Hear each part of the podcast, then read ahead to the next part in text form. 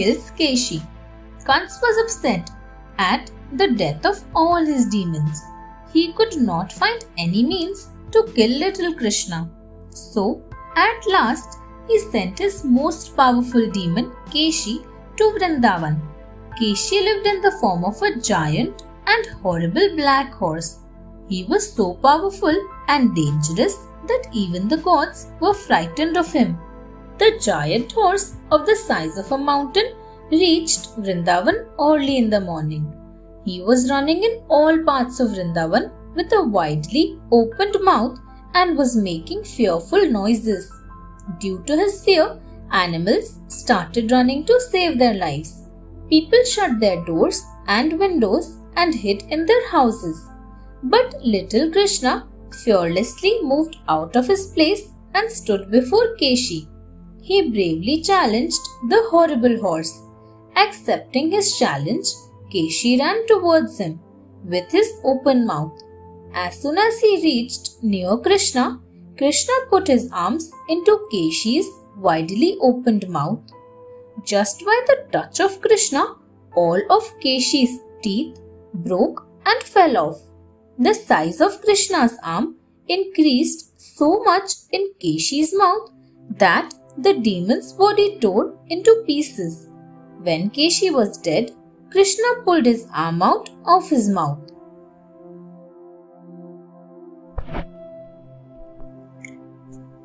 Krishna visits Mathura. All of Kansa's fearful demons were now killed by Krishna. So he thought of another plan.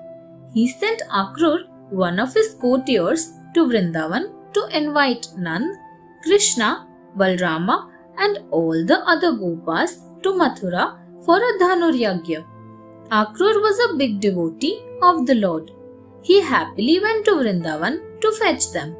He told them about the invitation of Kans. He secretly told Krishna about Kansa's wicked plan to kill him in Mathura. But Krishna accepted the king's invitation. The Gopas started preparing for their journey to Mathura. Carts were decorated, milk, curd, ghee, butter, and many other gifts were loaded onto the carts for the king. Nand and the Gopas sat on the carts and set for Mathura. Krishna and Balrama sat on Akrur's chariot. All the gopis of Vrindavan began weeping as Krishna left for Mathura. They did not want to be separated from Krishna. They could clearly feel that Krishna would never return to Vrindavan. They reached near the chariot to bid a teary goodbye to Krishna and Balrama. Krishna met them dearly and advised them to return to their homes. This way, Krishna began his journey towards Mathura to kill cruel Kans.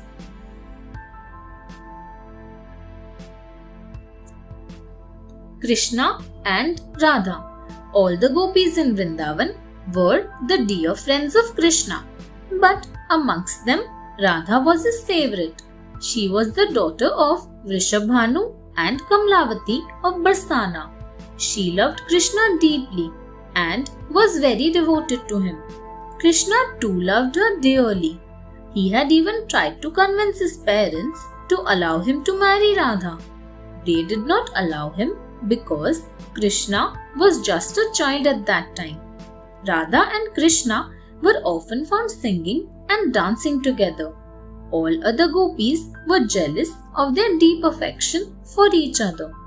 Once, on the festival of Holi, Krishna and his friends went to Barsana to smear color on Radha.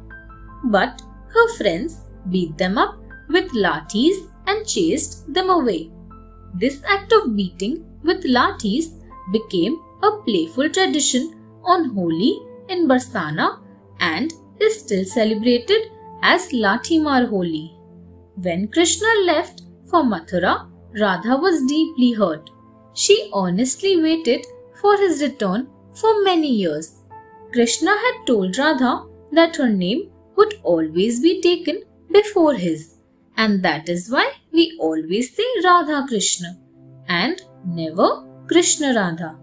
Radha's birth is celebrated on Radha Ashtami. 15 days after the birthday of Krishna. Krishna in Mathura. Seated regally on the chariot, Krishna and Balrama entered the gates of Mathura. Nand and other Gopas had already reached Mathura and were waiting for them. The people of Mathura rushed towards the chariot to catch a glimpse of Krishna. They cheered and clapped as Krishna and Balrama smilingly waved at them. Akrur left them in Mathura and went to inform Kans. The brothers then went on a tour of the city where they met several people.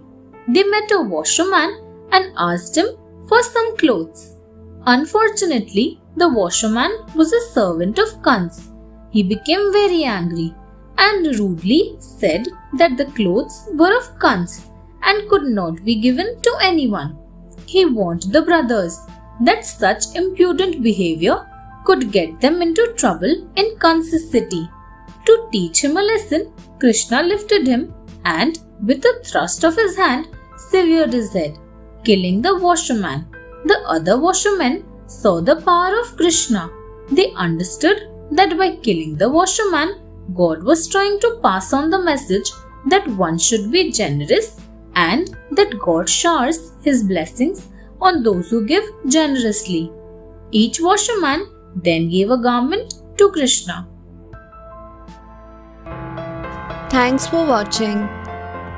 Do like, share, subscribe to Sahil Book House.